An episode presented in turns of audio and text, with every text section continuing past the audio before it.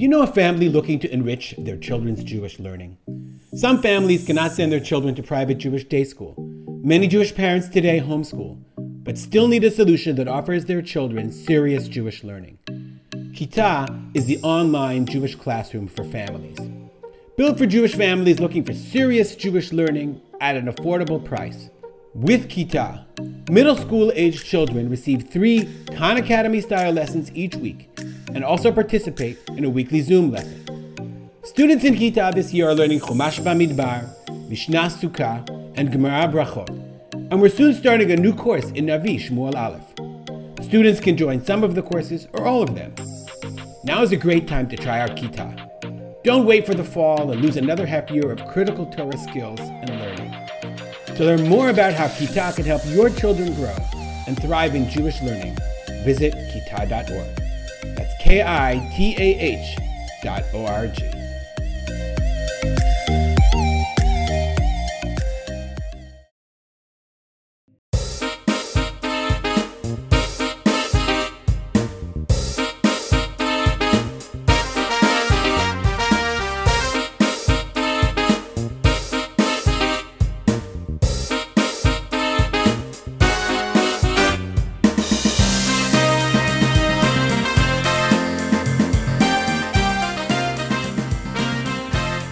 everybody, and welcome to yet another edition of RZ Weekly, our weekly, well, almost we're trying to make it a weekly podcast about religious Zionism, modern Orthodoxy, and stuff going on in Israel. Um, I'm here with Harabani Mali Brofsky. Harabani Brofsky, how are you? Baruch Hashem. How are you? Baruch Hashem, can you speak? I, I- maybe I just can't hear you. Can you? I will speak louder. How's that? There we go. Okay. Excellent. Excellent. Um, Mali Brofsky has a bio. If you want to know what it is, look it up. And we're here with Harab Johnny. Solomon. Harab Johnny. Ditto. Hi, he's here. Okay. Hi, how you doing? Uh, and he Yeah, also has a long bio, and you can look it up. I am Reuven Spolter. I also do things. Uh, we just decided we were going to do our bios this week. Maybe we'll do them next week. Today, we decided after after weeks, literally months, and I think appropriately so that we waited. Uh, we wanted to discuss the the controversy, the the never-ending controversy surrounding Harav uh, Harav, Harav Melamed, Rav Eliezer Melamed, and the Pninei Halacha, which has it's like a it's like an ever-changing controversy, and um, and in there's so what's interesting is Rabbi Lamed represents he, he's done a lot of different things to a lot of different in a lot of different areas. Rabbi Lamed is the author of the world famous set called Pninei Halacha, which is um, so popular in Israel that it sold something like a million books, which is just an insane amount of books for a Jewish set, even a Jewish book to have sold and has become, I would say now, the standard halachic work for the religious Zionist community. Would you agree with that, Molly? The I standard think work? so, yeah. I think Right. it's the kind of thing. It's like which book are seminary girls buying to read and learn halacha from? It's always Pnei Halacha. Right. What was it when in our day it was like Shmirat Shabbat Kehilchata, I think. Wasn't it when we were, you know, like or They were. I think know? they were learning. I don't remember. Kitzur Shulchan Aruch. What else was there? I mean, Yeah, uh, the you Mishnah know, Berurah, but I just remember there was like this book that everybody was reading at the time. I forgot if it was about a specific area of a, hal- a halachic book. yeah, I don't remember what I don't remember what it was. Anyway, But- yeah, but John- yes. I, I, I just, you know, I just quickly say something. Uh, When there's been this furor about Rav Malamed, there was a few days, you may recall, where people were encouraged to share their sets of Pninei Halacha on their shelves. What's interesting, and, and uh, it's related to this point, is as it happens, I've got an up to date set, so I could share. Look, I have all the books because kind of I'm crazy about buying books. But even people who do turn to Rav Malamed for many of their psakim, they didn't have whole sets. Now, I'm not trying to svarim shame anybody, but what? But where with Shmirat Shabbat Kehilchata, people, you know, people generally had either both volumes or the one particularly about um, the the Lota says, or you buy the Mishnah, but it's a whole set.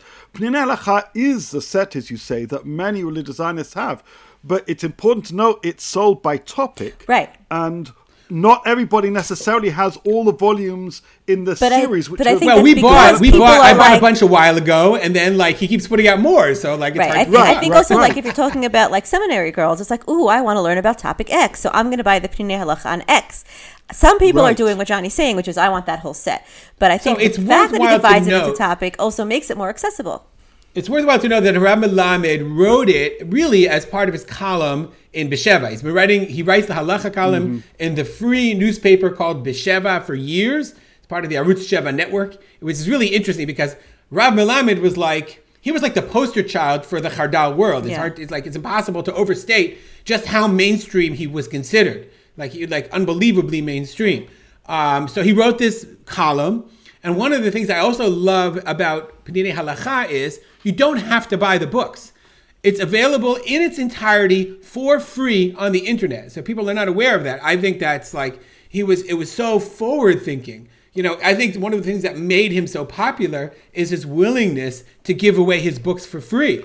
Because One hundred percent. I Yeah. I wrote about this a while ago, and it's important to note all the translations that currently exist are also available for free on the site. It's amazing. I mean, it's just an amazing. It's an amazing, amazing thing. Like it's. I think it's the model of how you have to think about like publishing work. You give it away for free, and then people will want it. They want to have access to it. They want to buy it. That's just just the way to do it. Although I'm not in the. I'm sure all the booksellers out there will be very upset at me for saying that. But uh, uh, you know. No, I think you're right. I think it's a model. You give away part, and then people want to take the whole thing. No, but he didn't give away access to part.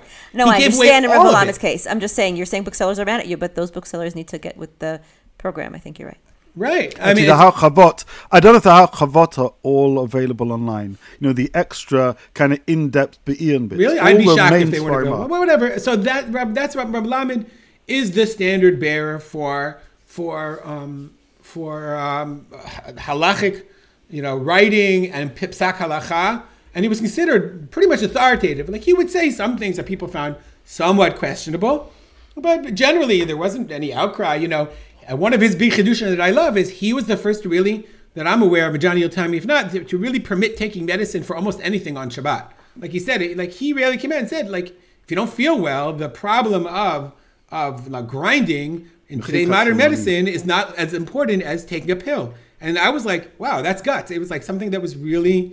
I'm not sure of a modern posek that took that on before That's he did. very Rav Malamed, which I think we'll get to in this in the course of this Th- conversation. there were, but nobody as well known as him. That's the point. Nobody Yeah. has with his but also broad his shoulders willingness is to widely just say it straight out, to say it like it is, to say Mm. like you know, this is what I think, and I'm just going to say it. Which again, we'll See, talk but about. it's, my point is, nobody came out with a with uh, a pashkavil against him for allowing For you that. to take a Tylenol on Shabbat. That's mm-hmm. what's that's important to note. Okay, so what happened uh, about a year ago, and we've talked about it. Rabbi Lamed uh, publicly engaged in an interaction with a Reform female rabbi from France on in the in the Makor Rishon V'ida. It was an online V'ida actually.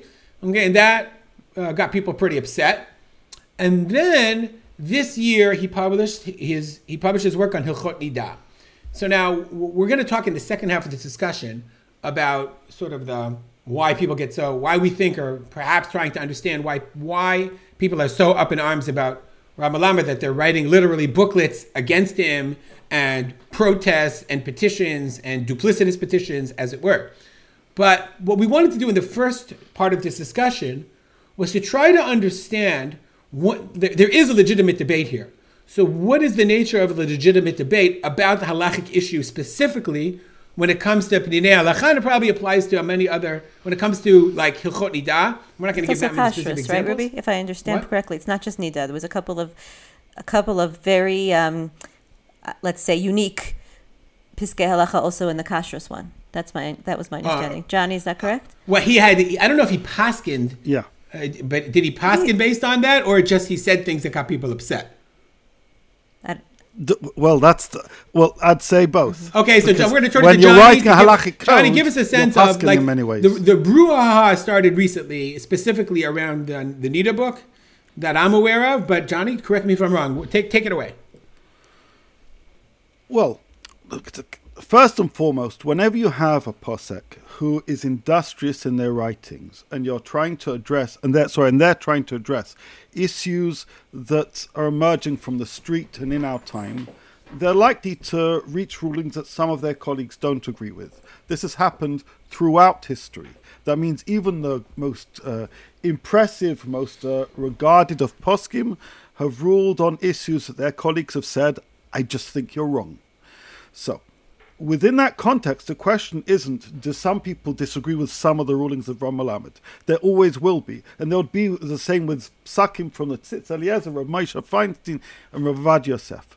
The question is what's led uh, a, a, huge number of people to feel the need not just to say I disagree with this psak or or write shuvas to demonstrate a different approach, but instead to gather together and basically create petitions, write public letters, and write kuntrasim, making clear that this is totally unacceptable, that he's really gone beyond the line. Now, there have been a number of essays about particular psakim. Wait, wait, Johnny, I want to I want to separate. I just want to stop you for a second. The petitions, yeah. I believe, are part of a political agenda, right? They they are they're generated and motivated by a specific uh, by a specific group of people with a specific agenda. That's one thing. But I'm less interested in why people have to write positions.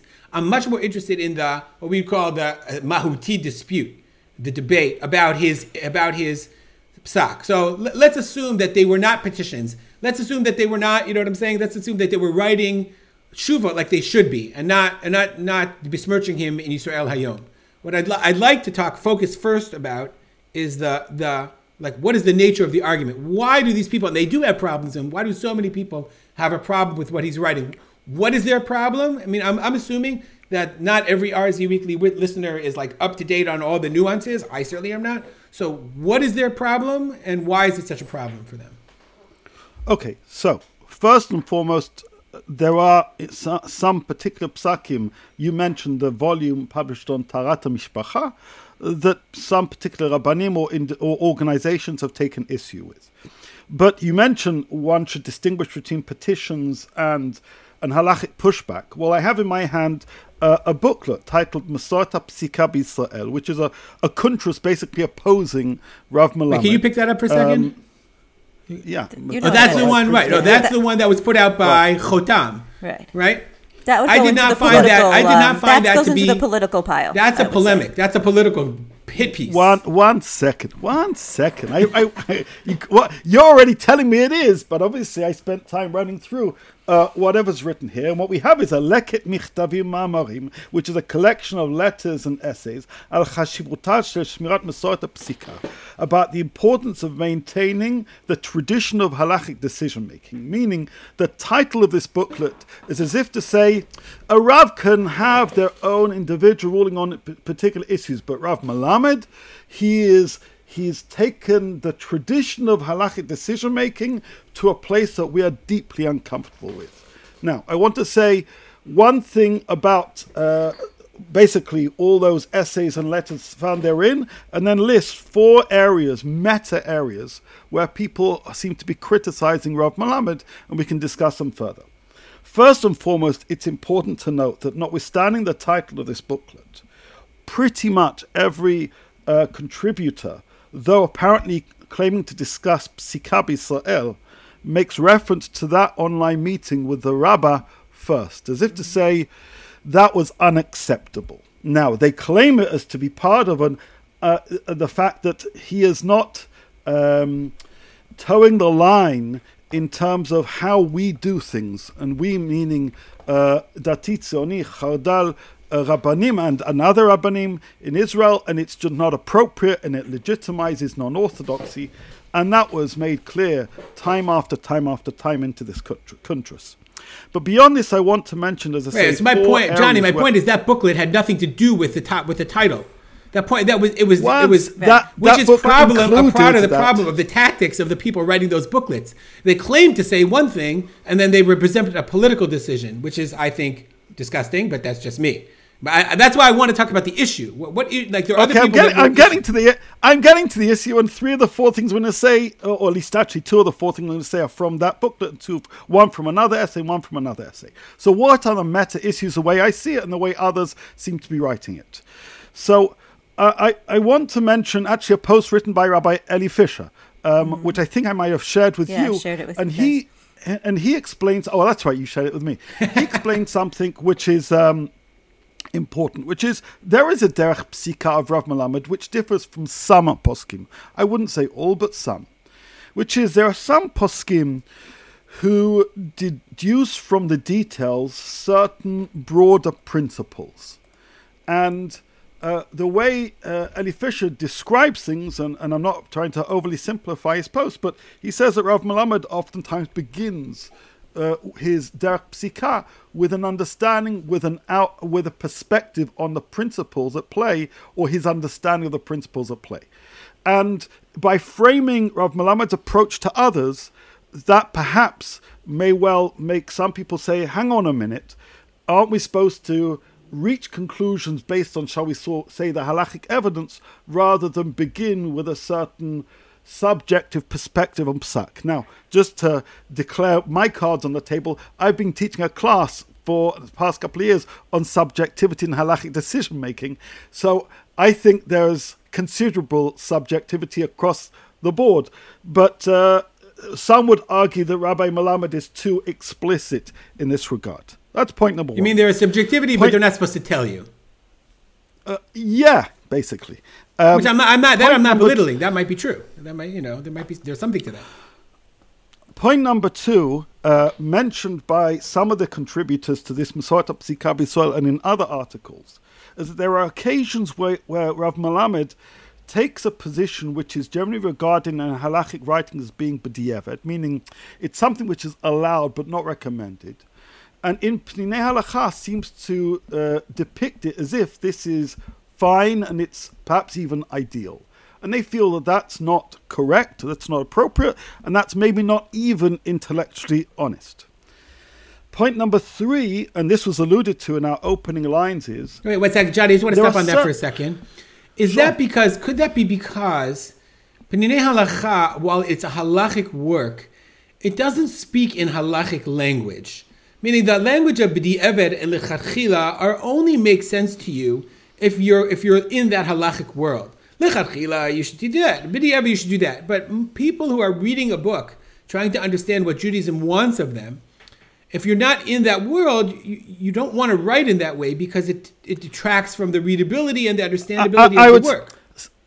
So I would say that would be true. That would be fair if he never uses that language, but he uses that language a lot. Uh-huh. Okay. What they're arguing is, in certain cases, he doesn't draw that distinction, and that is, uh, I I wouldn't use the word disingenuous, but it's being used by uh, his critics as being disingenuous and misrepresenting how people should be, uh, because there seems to be an agenda, as they see it, of Rabbi Melamed being overly lenient because they think that he thinks that's what everybody wants, but they don't think that's what everybody should be doing. Number three? Point number are you on three? I'm sorry to interrupt you. Three. You're on three. Three. Point number three. Right. So point number one is principle to psak rather than psak to principle. Point number two is uh, confusing or conflating or misrepresenting um, uh, as lechatchila. Point number three, that there are certain rulings that uh, and it's kind of similar to point number two, that may well be more appropriate to be shared privately, which legitimately so, but we don't generally write about such things either in terms of content or because they are very particular to individual circumstances. And it's not the done thing, it's not part of the Masorah to put in print uh, certain rulings that have been maintained until now as being oral rulings and that applies to a whole gamut of things, including areas relating to Taharat HaMishpacha. And point number four, which is a point made by um, Rav Shmuel Ariel, is that he argues that, especially as we mentioned, the most recent volume is Taharat HaMishpacha, but this is now like volume 25 or something. I haven't actually counted them. But there's been a certain um, path that you see from the earlier volumes to the later volumes where rather than Rabbi Melamed presenting the positions of the great halachists of, of prior generations, it's now more and more his opinion as if this is the opinions of earlier generations. And what Rab uh, Shmuel Ariel basically says is, we don't mind. You want to write a book and say it's just your opinion, fine. But what you're doing is you're using your Pninei Halacha to push your own halachic agendas. And because people have placed their trust in you from the earlier volumes, in the more uh, uh, later volumes, you're you're dressing up uh, much more subjective, much more individual, much more lenient opinions as if they're normative, and and you yourself are being disingenuous as a posek. Um, and uh, we don't like what you do. So, wait, Johnny, from, what do you think of the that, reading of, of, all those what, essays? What, what's your response to that number four? Do you think that's an accurate, um, an accurate accusation? Do you think it's true, just from your experience in Peninei Halacha? I, I, I think, listen, uh, you know, one would have to survey every line and cross-check. But I, I, have learnt all the volumes. I think in some of the earlier. I his kind of figured you volumes- had. So, what's your impression? No, I haven't. I have But not. I, I think in I, I think in some of the earlier volumes, he's also very clear in expressing what he thinks, and he says this is what he thinks. The claim is that he's he stopped using that language rather than, rather than saying this is my opinion. It's as if he omits that phrase and makes readers think that this is, shall we say, the consensus opinion, and this is this is normative people. halacha.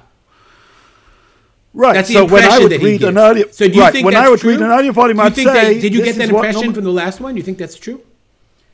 Or normative approach. Oh, I would, it's not uh, uh, just normative halach psak, but like one of the arguments in the in the Shmuel Eliyahu is yeah. normative ekronot, as you said, normative principles, normative lens through which to view certain areas of halacha, which therefore leads to psak. I think that whatever. Right. Uh, when I speak about it, I'll, I'll relate Okay, to it. But I think let's that's to- that's Ruby's question. Let, let, yeah, let's turn to Molly. Molly, I wanted to pick on number three of Johnny's number four, which is the issue of public versus private in SOC. And I wonder if you could respond to that. Do you agree or think that, as like Rabbi Labid apparently feels, we live in the age of the internet, everything is out there, everybody sees everything. The age of going to your Rav and getting a personal psak is over because as soon as somebody does that, they share it with their friends on their WhatsApp groups, and there's no such thing as private anymore. So we might as well just put it all out there.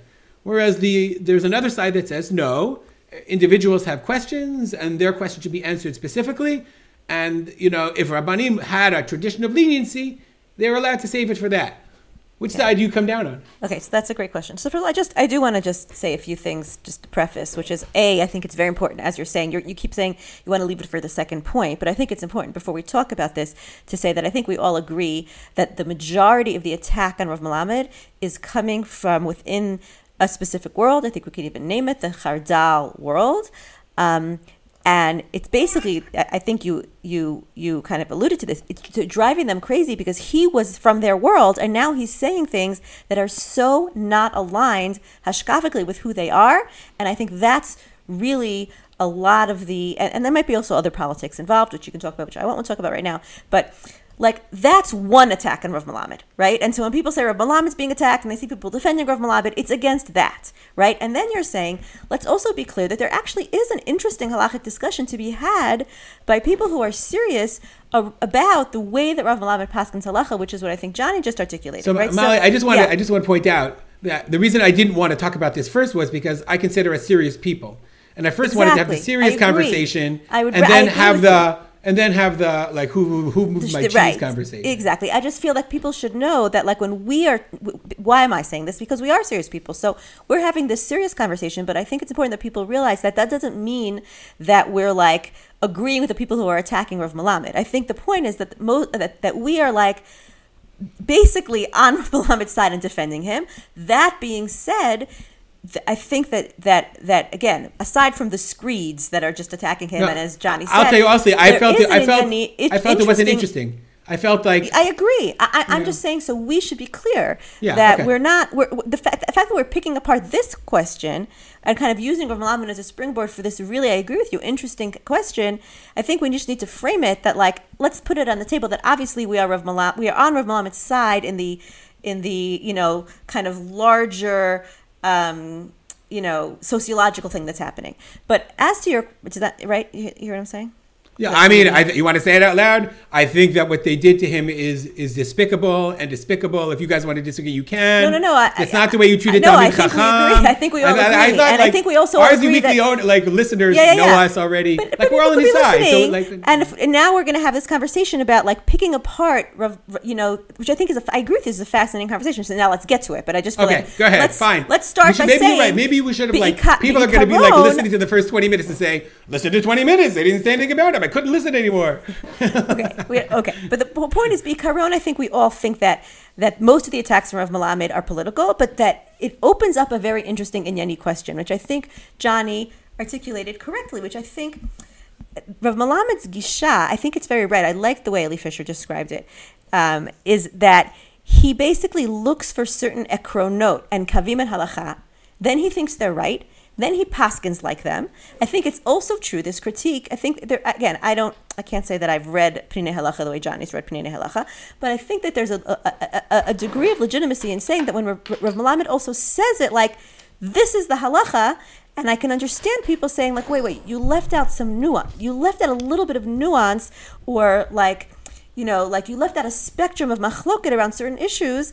And I, I also do think it's true that there, there does seem to be a feeling that that's happening more and more as Rav Malamed is passing more, which is again maybe he's right as he's getting older and he's getting he's he's he's he, he, he's kind of speaking out more and more and he's give, putting out more and more content and he's getting to more to, to areas of halacha that maybe there are I- I- issues like this that he's going to do this because this is who he is and this is his style. But to to note that I think is appropriate and I think it's it's valuable from from my perspective to to your point, Ruby, which is like when we think about how halacha works, right, and like um, how we should be relating to halacha and how the I, I don't mean this in a derogatory way, but the masses, right, the, the, the you know the the the, the, lay person, right, the balabas, right, or you know, or whatever the the balabusta, let's add women, right, relate to halacha.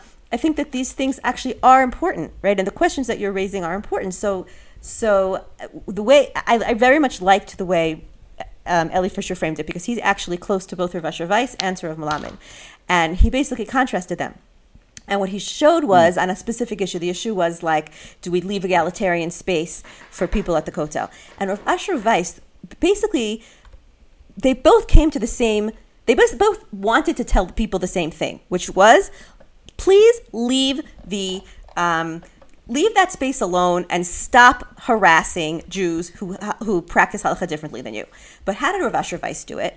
Rav Asher Weiss did it in a way that was very halachically, um, I would say, metuchkam, like like um, what's the how do you say that in English? Like uh, clever. Right? He basically said it's assur for you to daven in that area because it's it's not a orthodox space, right? So it's assur for you to daven in that area, right? But really, what was he saying?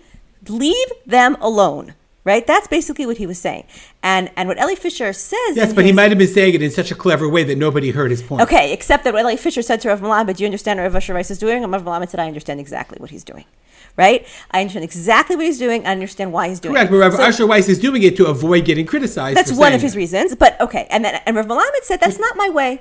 Right, my way is I see it in Ikaron and I say it. Right now, again, you could forget about that specific issue because you're right. It could also be because Rav Asher Weiss is being very careful because of his his um, clientele or whatever you want to call it, his audience, and he doesn't want to get. But I think your point He doesn't want to have Pashkevilim written about him. Exactly. But your point is also true, which is that like it's always been true in halacha that like it's like you said that, that there has that like we don't always say everything we believe out loud to everybody. There has always been this kind of distinction between halacha that, halacha that you that you paskin for individuals and halacha that you will say. Right? Everybody knows that. Certainly about Rav Lichtenstein, there were always areas of halacha that everybody knew he will never say it in public. He will certainly never write it down. But if you go to him and individually ask him for a psak, you'll get you'll get certain heterim that he would never say out loud. Right now, so the argument is wh- what do we think of that right? And i think in today's world there's as you said like we're in this like internet de- democratization age. We're like that's ridiculous. Why would you do that? Autonomy individual autonomy. And so i do want to put a plug in for the like again the, that that it's like what johnny said the the um the actual pamphlet called Masorah Halacha is not really about Masorah Halacha, but the issue of Masorah Halacha is a real issue. And I think that there is value to understanding that, that that's how Halacha has worked for generations, that there has been that nuance and there has been that discretion given to rabbis um, to kind of have, um, have that ability to judge individually. And also, I think it also makes a statement about certain halachic areas. If, like, everybody knows that, like, the Rav's never going to be macho this in public, but if you go to him in private and get a heter, it also kind of gives you a sense of the seriousness of that halacha and how it's it is a big deal to be given a heter. And when you sort of kind of blanket, just like let everybody know that it's mutar or whatever, you do lose a the nuance of halacha. Right? You, you, you lose a little bit of and you you also lose, I think, a certain kind of serious mindedness about the complexity of halacha and, and maybe the sometimes the no of halacha, right? And like the, the gravity of the like, if I'm going to give you a heter, that's fine, but understand that that's not just because it's so easy to give you a heter. It's because we give heterim, but like there is another piece here. And I think that like, so to me, like, I think that, that like we shouldn't lose. And, and again, I, I, I think also like, when I think individually, like, oh, so Rav, do I agree or disagree with what Rav Melamed is doing? My answer is, I'm glad there's a Rav Melamed. I'm glad there is, there's a Rav Asher Weiss, right? I'm glad that there are different, it makes me think of, of, of like in um, Rupture and Reconstruction, when Haym Soloveitchik talks about the, um, the posek and the Rosh Yeshiva, right? Which is a different kind of nuanced distinction, right? But like the Rosh Yeshiva, uh, the posek gives you psak halacha and he tells you what to do, and the Rosh Yeshiva is free to therefore give you sixteen thousand different approaches, you know, and a million different, you know, like gisho to the same issue, and like f- kind of float in the web of, of of the Talmudic world without having to come down into the nitty gritty of reality. And those are two beautiful aspects of halachic experience, right? So what I'm saying is there's a very, there's a richness to the halachic experience, and so I think what, what, what Rav Melamed is doing is something that I really value and appreciate. That idea of like, he sees Ekronot and then he paskins like his Ekronot. Like that's a that's like a model of halachic, um, you know, uh, uh, um, I'd say a halachic personality. We should have those, right? Those are amazing. However, the critique from the people who are inyani, right? The people who are serious, who say like, just notice what Rav Melamed is doing, right? Just notice that like maybe not every ikaron is like accepted on everybody that he's basing himself on. And notice that he might be eliding certain halacha. Be aware of that. And so if you want to become a really educated halachic person you should just be aware that there is more complexity. I think that's valuable too. So that that's kind of how does that answer the question? Yeah yeah, yeah. I, I, want to respond to a couple of things that both of you have said. Um, so the, the first thing i think johnny in addition to what you said that like the the the the series changed over time. When he first wrote it, and when it was written in the newspaper, it was like a summary of general rules of X, Y, or Z. Meaning, like, how do you have to benching, and but it doesn't really. If you look back, very often it doesn't go into the nitty gritty and get into very, very many specific questions because that's what it was. It was like a general guide, and if you had a specific question, then you would, you know, look it, look into it deeper. Like the very nature of the way that it's written as a sort of a chibur and a summary of the general halachot that you know makes it have to be short and brief and and doesn't allow you to get into like you know great great debates and the nuances of great debates.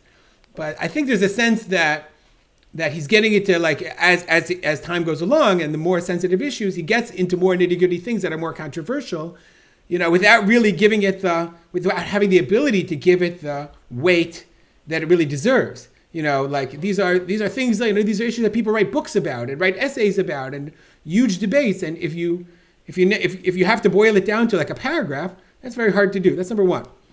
Now, number two, I think the, the issue itself is about whether things should be have like you should have rules and then to derive derive like laws from the rules and from your principles. I would love for that to be true. But any student of halacha knows also that the halachic process can be messy, and it can be a and is often uh, a self-contradictory system of rules within a specific within a specific halacha, because it developed from different communities and different places, and it's the amalgamation of different perspectives. So while Rav Melamed's idea and ideal is wonderful to be true, it, it's only true according to a specific perspective. But it's certainly not true if you look in the Shulchan Aruch, and it's certainly not true if you try to combine the Shulchan Aruch and the Ramah. It's, it's definitely not true because they're running with different assumptions, coming from different communities, coming from different needs, and anyone who learns halacha seriously understands that.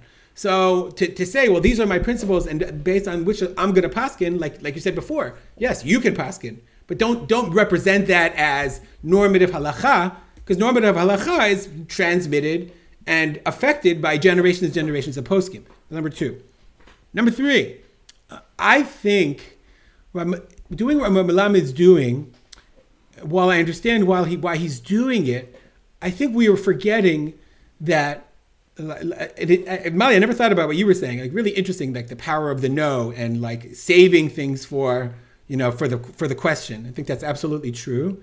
But I also think that there's a power of leaving something balpeh, because as soon as you write it down, then you're sort of locking things in in a certain place, and so therefore, anyone coming is saying, well, Melamed says X, and where Melamed says X, then who is a rav to either argue with it? or to give sometimes a more lenient psak or give a different perspective. And I think that we sort of, yes, in the internet age, there still is an element of Torah Peh that's important, and that I think is lost when you think you can write everything down.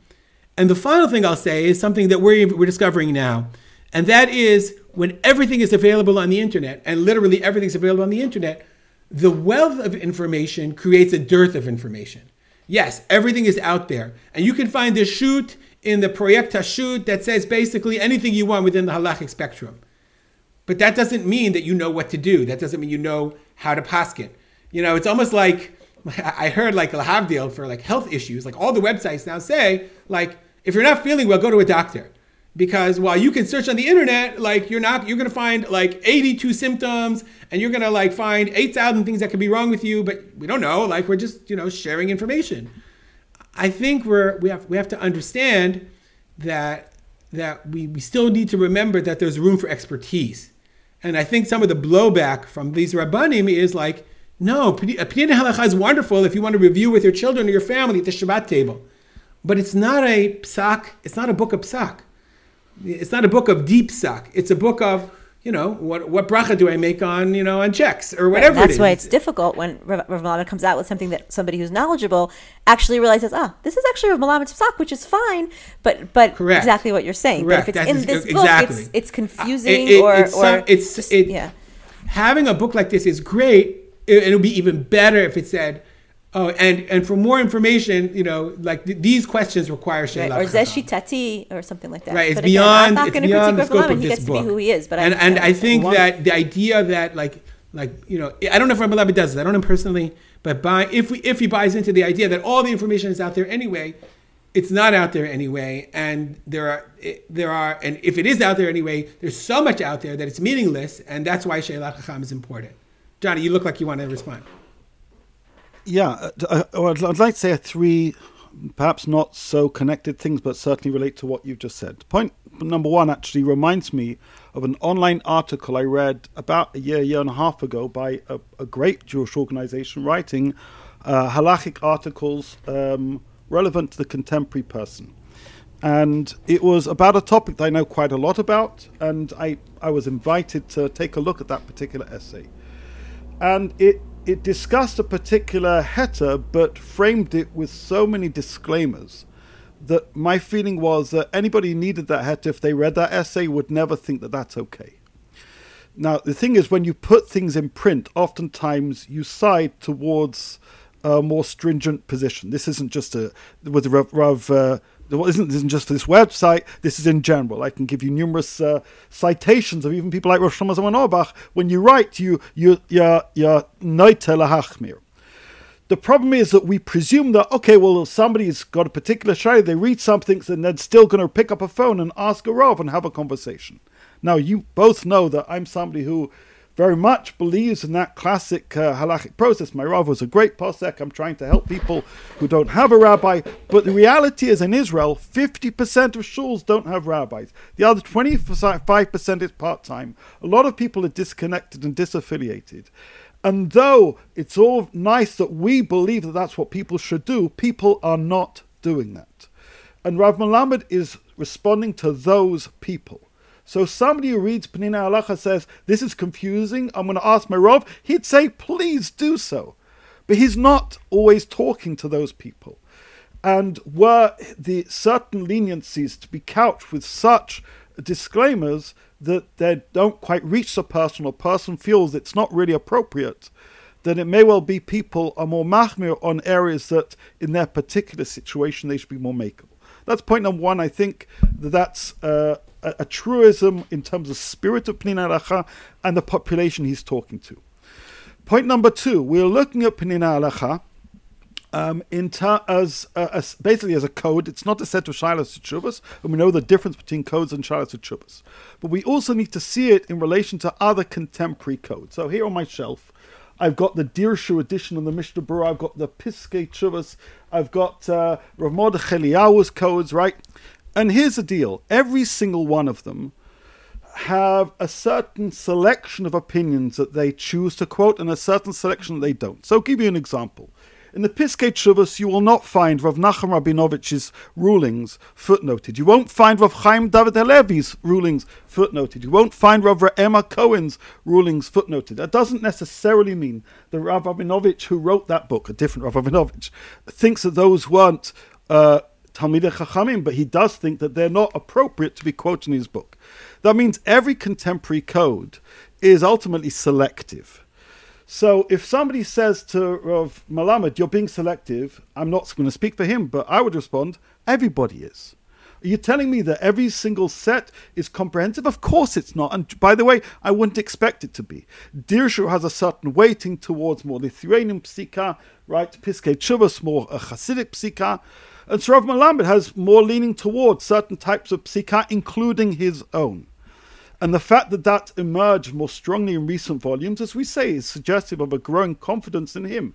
Now, he is the first to acknowledge, and he's written this, there may be certain psakim that I'm happy to take a second look at, like every posek. Anybody who suggests otherwise would claim that he's, you know, a Balgaiva. I, I think that he's made that clear. The question isn't has he perhaps got it wrong on some issues. Just to take a different example, of Chaim David Levi wrote Makor Chaim Shalim, and on a number of occasions, people wrote him saying, I don't necessarily agree with you in Asel Harav, and he changed his mind or he phrased it slightly differently, meaning every person who writes sakim like this needs to be prepared to get some uh, kickback. I think that should be the case with Rabbi Melamed. But as we see, the pushback is very different. So, point number one is we're presuming that people will uh, ask Rav. I don't think many people are nowadays. That's the tsari, but that's reality. Point number two, where we put his volumes needs to be understood vis a vis other similar types of volumes. And point number three is in terms of the rules of writing codes, as I say, there's, there's no absolute. Uh, uh, he's writing a book um, and doing it his way. Other people say they want to write their own. I think you're right about that. I think that probably what upsets so many people is because it's of its incredible popularity, it has become the de facto code. It's not that he said I'm writing the code. It's that he essentially is. Yeah, Mali, you want to? I just wanted to, yeah, okay. I just wanted to, to kind of agree with the two points Johnny made and say like, I think the, Johnny's first point is is is the correct point, which is there's a big tension. Like on the, when I was advocating, and I still do want to advocate for this idea that like there there is space for like public and private psak, right? But there's a price to that also, right? There's the, the price is like everybody knows if you ask of Schechter, everybody quote unquote, right? So like that means the Talmidim of Rav Schechter, the people who who like are in a certain um, you know, whatever the world is, circle world, they know, they know that like Rav Schechter will say X publicly, but you also, if you have this Shaila, he's the one to go to and he'll give you the psak. Okay, that's, what about all the, not everybody's, right? What about all the people who don't know and therefore, as Johnny says, are, are, are just not, they're not going to avail themselves of the possibility of getting that kula, or they're just going to decide, I, am just forget it, this is too hard for me, or I hate the rabbis, or, or whatever it is, right? Meaning th- there, there is a tension between the value of having those two levels, the written and the unwritten, which I, I, I still think there's a tremendous value to it, and I, I think it's always been part of the halachic system and I'd like to preserve it. But I think Johnny's right to say there's a cost to it and a price, and we have to count the cost and be aware that these two values live in tension. The other thing that I think Johnny said that's very true, that speaks to me very deeply, is I always find this interesting. People think like, and you kind of alluded to also, Ruby. I want to learn the halacha, and I'm like, don't you realize that like there is no the halacha, right? It's going to depend on which Rav, Johnny said, which depends which book you put, take down off the shelf. I'm going to say even more. It's going to depend on which rabbi teaches you the halacha. You're going to take a halacha class. It's that the whatever Rav you're taking, he's going to choose which sources to show you. And he and you might be very innocently thinking, just give me the bottom line, give me the psak halacha, and you might come out with a very different sense of what the bottom line is than somebody who's learning from, let's say, a different hashkafic person or or a different, you know, world or, or even just a different rub, right? And I think people aren't sensitive enough to that and they need to know that. They need to be informed and understand that you can't just take a halakha class. Oh, just teach me Hilchot Shabbos. You have to know who's teaching you and what, what where they where they lean. And from that perspective, I will say that I agree with Johnny, which is like I'm glad Rav Malam is kind of mainstream. I understand why that also drives people crazy who find him too, you know, they don't agree with all of his psak, but I'm glad he's mainstream. I'm glad we have somebody who's such a tremendous Talmud Chacham that, like, you can't ignore him almost. And, like, everybody is kind of, you know, all the good, nice, from people are flocking to buy his Sfarim because he, again, he comes from a very, you know, kind of a world where he was always, um, uh, whatever the word is, like, put that stamp of of tremendous Talmud Chacham, but that's that goes back to what's driving them crazy now. But from my perspective, I'm glad. I'm glad you can't ignore Rav Melamed because I'm glad that his voice, which which I happen to think is saying things that are very wise and very balanced and very halachically sensitive. I'm glad that like you can't just push him out and say, oh, he's just one of those modern Orthodox rabbis that I'm not including on my source sheet. He's Pninei Halacha. He's on everybody's. He's, he's on every single person's table. Do, do you understand what I'm saying? And so like that kind of makes me happy given the reality of the of the complexity of how halacha is learned and taught, like great, I'm so glad that like Rav Melamed snuck in there, and that also might explain why it drives the Chardal world out of their minds. All right, we'll get back to that. The Chardal world out of their mind, but this has been a very very long segment, beautiful conversation, which uh, will continue in a second. Stay with us.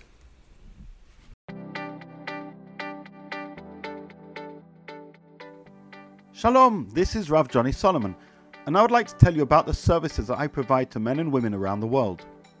Firstly, if you have a she'ilah, a halachic query, or a halachic topic you would like to learn more about as it applies to your life, and you feel that you don't have a Rav with whom you can discuss this question, I offer online halachic consultations. Secondly, if you have some theological or spiritual query, or if you're in need of some chizuk, I provide spiritual coaching. And lastly, if you'd like to learn about a particular Torah topic, I offer one to one learning. For each of these services, you can book an appointment for a small fee at my website rabbijohnnysolomon.com, which seamlessly, with the magic of Calendly, then appears in my online calendar. And within a few minutes, you'll receive a message with a Zoom link. Thank you for listening, and I look forward to talking with you. All right, Johnny, I want to come back, but before I, I want to turn the conversation, we want to do, do a little pivot to the Who Moved My Cheese section. As Mali has stated so eloquently, we are against the attacks against Rav Melamed. They were terrible. You shouldn't do that. Okay, but that being said, instead of just, you know, stating the obvious, at least to the listeners of this podcast, what I really want to try to understand is why are they so upset? And I'm going to throw something out there, and I'll let you, I'll let both of you respond. I think Mali sort of, sort of hinted to it. But I think there's something there's something deeper than that. I happen to think, yeah, if it was just the halacha issues, like yes, it would have been upsetting to them, and they would have written articles and what have you. I think it's much much more connected to the issues of politics and power. Okay, because Rav Melamed has, re- has over the years become much more close to the I would say the center, even the left side of the left side of the field. He came out in favor of the mitveh giur, which enraged people. We didn't even mention that. What? And he also came out in, in the Mitveh Giur of Matan Kahana. Matan Kahana right? drives them out He met minds. with a Reform rabbi. He's basically turned modern Orthodox, essentially, with a very long black beard. And I think that, like, halacha, yeah, okay, they, like, what they're doing is they're couching. Look, that pamphlet, I think, Johnny, that you showed us, was the prime example of what's so what, what's driving them so crazy because they're couching like their arguments in halachic language, when in reality their argument is a political argument. So, th- so they say, listen, like, what can you do? He's a like he essentially is taking a political position. But in, but what they should really do is do two things. They should say Rabbi Melamed is a Baal Halacha, and we respect him, and he's a wonderful Baal Halacha. At the same time, he's taking political positions that we, we totally disagree with, and we're going to fight him tooth and nail about them because he's with Tzohar and he's a lefty, etc., etc. Because on politics, you can I think it's legitimate to say I disagree with this Rav. Whereas, but but the meshing of the two makes it so just like makes you want to take a shower. I, I, I think, and, and it really is upsetting to me, but I think that that's what's really upsetting these people and driving the campaigns because those campaigns cost a lot of money. And nobody spends money, nobody puts out a pamphlet like that for a halachic debate, ever. But when it comes to campaigns and political power, people spend a lot of money. So uh, that's my thesis. Okay, so I, I want to raise a kind of interesting thought experiment and then I'll address your point, which is uh, Ooh, like let's say. I'm one of. I know. Let's say I'm one of these uh, signatories who, who learns halachic works, and I buy a volume of that Piskei Teshuvos, or, or the latest volume of the Teshuvos V'Hanhagos of Rav Moshe Sternbuch, and I see a ruling that I strongly disagree with. Am I going to respond this way? The answer is no. I'm probably not even going to say a thing. You know why? And by the way, some of the rulings in Teshuvos V'Hanhagos are strongly disagreeable. Because I say, well, the Moshe Sternbuch, he's Haredi, he's part of the Badat, he's part of my uh, the other world. And even though I disagree with him, what's going to be the difference? We, you know, we're in different camps, so I'll quote him, he'll never quote me, but let's not pretend that I can influence uh, his rulings or other people. However, the, the, there is a premise, which is, and this is a to- topic that we've addressed on a number of occasions. You know, we call our podcast RZ Weekly, and I've said many, many times there's no religious Zionism, there's religious Zionisms. There's a premise. I thought you were going to say the weekly thing. I thought you were going to get on there like. Ah, that too. Um, there is a there's a premise that there is this Dati Leumi camp, and uh, Rav Melamed is basically not towing the party line. He keeps on doing things independently. He keeps on not quite caring what other people in the camp are doing, or not quite adhering to the party line. Now, of course, we know that there are more liberal thinking. Uh, uh, leaders and teachers uh, and uh, decisors. You got Ido Pachter just recently wrote a book uh, from Nehemiah Torah Avodah. You got Bet Hillel. But nevertheless, of the people, one second, of the people of of this world who are signatories, they say It's worse than um, that. It's worse than that. They moved the cheese. It's they changed the line. One, one second. Smoke they- Churchy they says expe- I'm religious Zionist. I need Tzionut to the teat. He was never. He I'm- never I'm well represented Tzionut to the teat. Yeah, So- I have a lot to say, but I'm going to there- wait quietly. there- So they ba- the basic They claim changed it and they say you changed it. Like what? Right. The basic claim is how dare you Sorry start doing I'm things independently Head was exploding. because aren't we supposed to march glory be. according to the same tune? And by the way, this is part of being the problem of religious Zionism, meaning some people think that's part of its strength. I see myself as both an insider and an outsider as being a fundamental problem, not only in terms of its political clout, but certainly in terms of its halachic uh, um, prowess uh, and, and legitimacy because every posek needs to be able to relate to the issues at hand independently. This whole issue, by the way, about the Rabbanut is do we have a central body that tells us how to rule, or do we empower individual Batedin to make decisions themselves? We all know what the classic halachic writings say. We have all read the essays of great halachists who emphasize the importance of independence for Batedin in, and, and Rabbanim. When it comes down to it, though, there is great unease. Um, when this actually happens, and so Yeah, but that's a have is an Haredi perspective. That's not a the religious Zionist perspective. That's a on- on the Haredi contrary, halachic it's- view. Wait, we okay. control. Firstly, we I. I, I, Well- I don't, I don't use these, I don't use labels. One is right and one is wrong, right? So, uh, Oh, I love the world in which you is live, About Danny. labeling of those That's, guys. that's a nice are- world in which Right. you live. They're all wrong. And- the you know, No, I won't what they but are. The point is that, um, and I already, I mean, We're I not gave a changing talk this about this podcast about to the no label ago. podcast. No, which I'll is use labels. Don't worry. people people get uneasy with independent minded poskim and just i mentioned Rav Moshe Feinstein. You know in his life there were very very fierce and very very bitter uh, criticisms of him. Um, but he wasn't part of a political movement and he basically said, you know, criticize me in halacha, great, but uh, unless you can do that, I'm not interested. I think that's how Rav Melamed's saying. You want to say there's a psak that you disagree with, write a contrast. I'll give it its due consideration, absolutely, because that's what I do. But if you gather together as a movement to try and basically silence me because I'm being independent, don't be silly. My job is to be. Yeah, but he's not being independent just halachically. He's being independent politically. Okay, he wait. is taking political stances. Mali. Okay, so I want to say first of all, I I, I, I like the last thing you said, Johnny. It's like he that's exactly right. I think that's how he views himself, right? Like he views himself as like, you know, I'm just going to give you my halachic position and my perspective on the world. Now, when it comes to this whole political issue, so like I I, I would. I, I, I agree with what you said, but I would say it a little different. Like, let's be honest about what's happening in the world, okay? So, the Dati Leumi world, I agree with you. It's not one camp, right? And I think that what's happening is that, so there's the Chardal world, right? But I think in recent years, the, I don't know what to call it. I don't like those words that you used, liberal, because I don't consider myself liberal. I don't like the word liberal, but I definitely don't consider myself Chardal, right? What do I consider myself? I don't know. I don't know. I, I can't find a word for it, right? But Then call yourself centrist religious. Okay, I'll call myself a centrist. whole Because you don't like labels, so therefore you are just no, but I don't like. I meaning because because I wouldn't glomp everybody who's center and left all together because I I Right, you're I not. I'm not Taraf Auda. I don't. I'm not Nemaneh. I'm not Edo Exactly, I'm not that I'm guy. I'm not sure about everybody. But in this group, so forget it. But the point is, like, I'm Rabbi Melamed, by the way. I go with Rabbi Melamed. yeah, it's like okay, Rav Melamed, you know, like Rav Aim. I'll go with all the Tzohar guys and all the York Alcha guys and all the you know um, uh, Orange Devani Kashrut guys. That's Not all of them. You wouldn't go Not all of them. I'm just saying those movements, the people who are brave enough to take that type of a stance, right? That's kind of where I'll find myself. But the point is that that's the point. Is that is that and, and, and a lot of people that I respect are not comfortable with that because there's been this hegemony. First of all, there's a Chardal world, and then I'd say moving if we're going to go in with these, you know, quote unquote labels, sort of left of Chardal, there's the Dati Leumi who wouldn't consider themselves Chardal, but they can't bring themselves to criticize the Rabbanut, right? Because we can't criticize the Rabbanut, right? But there's there are voices that are coming out now that are like becoming empowered to say things that we never said before, right? And Rav Melamed is one of those 100%. voices, right? And and again, that's those are people like Matan Kahana who we discussed.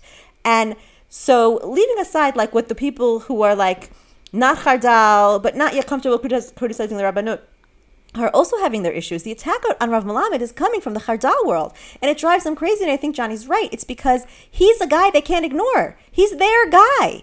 You know what I'm saying? If if if you know somebody from the Dati Leumi world comes out and says something, if Rav, when Rav Stav comes out and says something, what do they care? He's Rav Stav. We always knew those you know Dati Leumi people were all uh, you know whatever, and and so we don't take them seriously. But Rav Melamed is them. He's from their world, and and and it drives them bonkers. I also agree with Ruby. I think it was you who said this.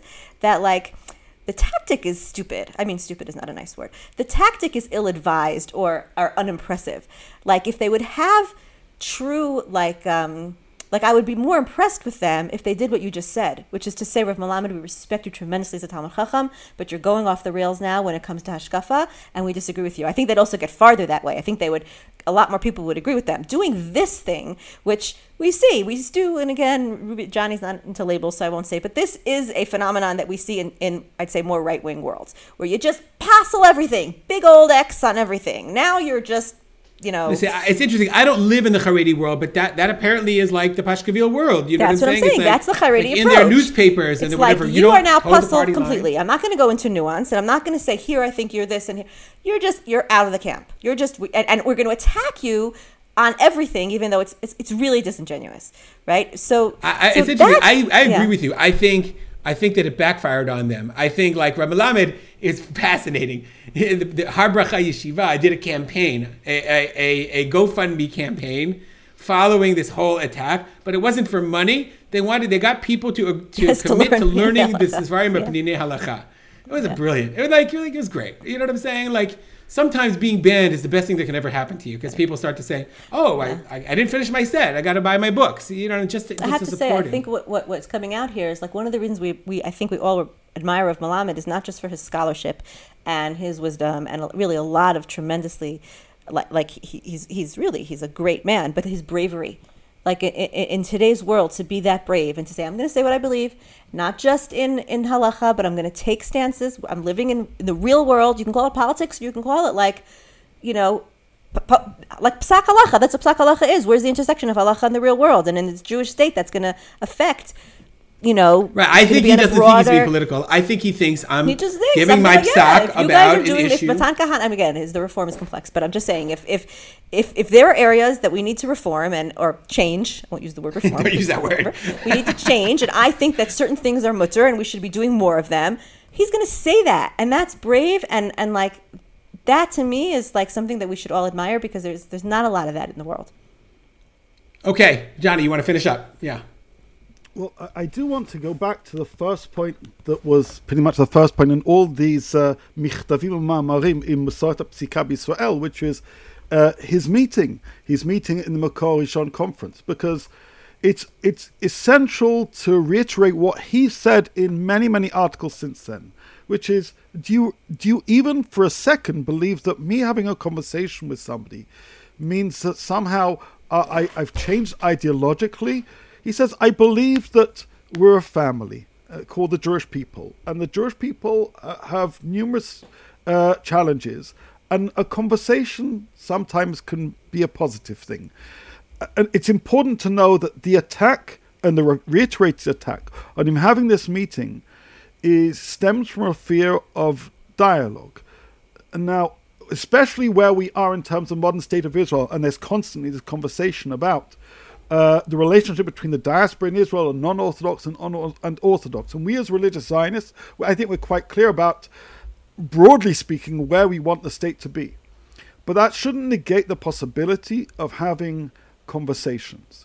Uh, and talking helps. It doesn't legitimize everything, but it helps build bridges. And especially, as we know in, in recent years, there's been some tragedies. There's been shootings, right? If you can't talk to those Jews because of the synagogue they're going to, or if you choose to not be able to do so, that actually uh, marginalizes you so much from the present and the future of the Jewish people. I, I'm saddened by that stance, not because I'm a liberal, but because I believe we should be able to talk to all Jews without automatically throwing onto such people the claim and, and, the malicious claim that that is legitimizing a whole theology and a, a whole different way of living, which is absurd. Uh, um, we can agree and, on uh, that. Drawing that distinction. Yeah, yeah but hundred percent. Um, all right, let's go on to our last uh, our last section, our hamlatzah section. Uh, Johnny or Mali, did you have a Mali? Did you figure one out in between, or you don't have one? Johnny's got one. He's going to get it. I'll I'll start with my hamlatzah. My Hamlatza is the Kalman Lieberman radio program that I listen to Sundays through Wednesdays, which I really quite enjoy. It's like on Reshet Bet in the morning, but I, I want to particularly highlight what's really fascinating with the war going on in Ukraine, and, and we should definitely uh, pray not only for the Jewish people in the Ukraine, but for all of the like innocent people in this unbelievably uh, frustrating um, war that nobody can understand what's going on. But what's amazing about I think like they talk about Israel as being in a unique position in the world because Israel is is literally an ally of both countries or has good relations with both Ukraine and Russia, which is unique for like among the nations of the world. But as also fascinating is Israel has like direct ties with citizens and Jews in the Ukraine. So like on the radio in the morning, you're literally talking to people. It's not being translated by someone into another language or somebody who doesn't speak like Ukrainian and in English and hearing it through the, the ears of a reporter. You're hearing Ukrainians or Jews who are in Ukraine who have been there for years, like telling their experiences and sharing it from, from firsthand. And, I think that's something that like it's just fascinating to listen to, to hear their perspective and the challenges that they're facing, and the Chabad Shaliach there dealing with the orphans and the you know the woman in the city and her defiance against the Russians. You know, I, I just find it fascinating to listen to it's almost like listening to it unfiltered in a way that I don't think you can do in the Western press. And I, I've, I found that just, just fascinating. Johnny, what do you got? Uh, okay, I wasn't. I didn't realize you were going to speak about what is a very frightening war taking place, and I know all three of us have uh, have offered our thoughts and prayers uh, towards the people of Ukraine. It's something completely different. Um, Uh, some many years ago, a friend of mine gave me a copy of uh, Michael J. Fox's autobiography called Lucky Man. Uh, now, it's actually a very remarkable book because it describes him discovering that he has Parkinson's disease. And it really offers a unique uh, and positive perspective over a devastating diagnosis. And I've referred to it on a number of occasions um, because I think there are ideas he says there that can help a lot of people who are often confronting uh, difficult uh, uh, scenarios. I've done that even recently in, in one of my uh, uh, coaching sessions. I recently read that he'd published actually a couple of other books, but I just got in the post today and I haven't yet read it, but I'm just mentioning it any which way. A book titled No Time Like the Future An Optimist Considers Mortality. Um, and I suppose the reason I'm mentioning this, even though I can't actually tell you about the book because I haven't yet read it, but I've read enough reviews, is that hearing from somebody who is dealing with really tough stuff and hearing them wrestle with that uh, and find ways to see the light and yet not deny the darkness is an important thing. Oftentimes in books, especially from a Jewish perspective, we try and say Gam Zu L'Tova, everything's for the good. Somebody recently mentioned that to me on the phone. I said, You don't need to be a Gam Zu L'Tova person. That's not an obligation. Sometimes life isn't great. And, and acknowledging that uh, and then figuring out what you do with that is important. So I'm mentioning that just as uh, something that I'm hopefully going to be cracking open uh, later on tonight because uh, there are a lot of people dealing with difficulties, and uh, yes, chokhmah, there's chokhmah in the world that we too must pursue and explore. Amen. Amen. I was going to say one thing, which is I never thought that it would be Johnny who would be bringing Michael J. Fox into the conversation. Oh. Um, as the, I consider myself the pop culture expert in this in this little group.